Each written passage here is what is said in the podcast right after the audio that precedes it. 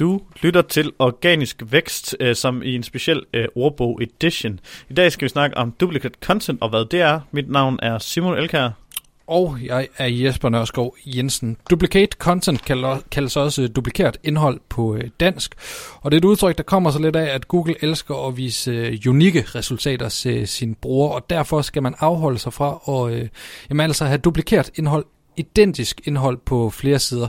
Det er jo lidt med, med nuancer det her, fordi man kan jo sagtens øh, genbruge et citat eller et par linjer på forskellige sider, men hvis man har en tekst på 400 ord på øh, en side, og så genbruger den her samme tekst på, på en anden side, så har man problemer med duplikeret øh, indhold. Mm.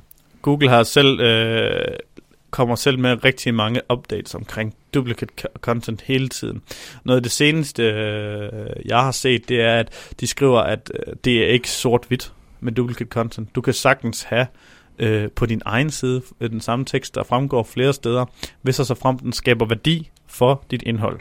Øh, der hvor duplicate content går hen og bliver et kæmpestort problem, det er, hvis du har indhold, der er kopieret eller duplikeret fra andre øh, sider, uden at citere dem tilbage med et link, øh, og især hvis det er, øh, Google går ind og kigger på, om det er main content, eller om det er supplerende indhold. Det vil sige, hvis du har citater eller, muligt, eller lignende, jamen, øh, så kan det godt styrke dig, men hvis du har hele main content, en hel artikel, der er kopieret, jamen, så trækker det direkte ned.